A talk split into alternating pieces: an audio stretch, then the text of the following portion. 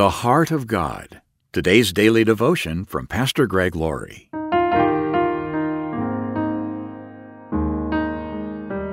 Our scripture reading today is from 2 Peter chapter 3 verse 9.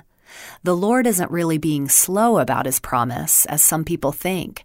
No, he is being patient for your sake. He does not want anyone to be destroyed, but wants everyone to repent. The heart of God is for everyone to be saved. However, some people argue that it's wrong to say that God loves everyone, because if someone isn't one of God's elect, then God doesn't love them and therefore didn't die for them. Well, this is foolishness. We ought to take the gospel to every person because we don't know who the chosen are or are not. All we know is that God wants everyone to believe.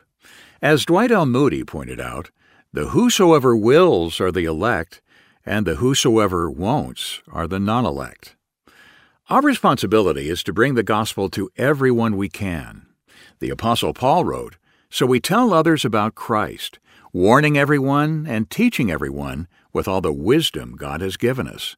We want to present them to God perfect in their relationship to Christ. There's no denying the fact that the Bible appeals to the will of man. Jesus said, Anyone who believes in me will live even after dying. Everyone who lives in me and believes in me will never die. Revelation 22 tells us, The Spirit and the bride say, Come. Let anyone who hears this say, Come. Let anyone who is thirsty come. Let anyone who desires drink freely from the water of life. We get hung up on the hows and the whats of predestination, and we miss the whys.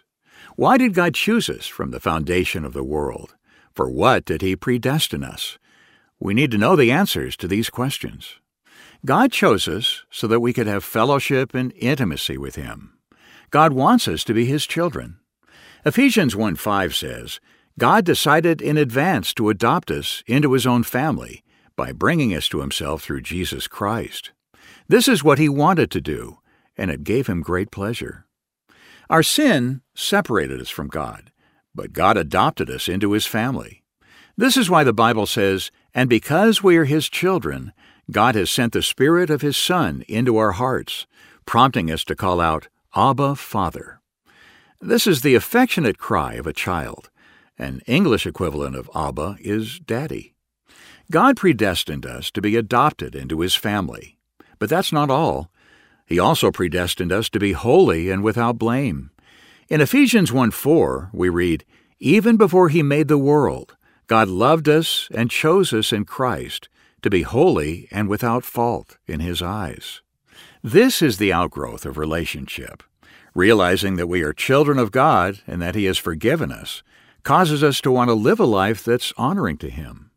Holiness speaks of inward purity, and blamelessness speaks of outward purity. It means that we live it both on the inside and the outside. As we spend time walking with God, we will want to become more like Him.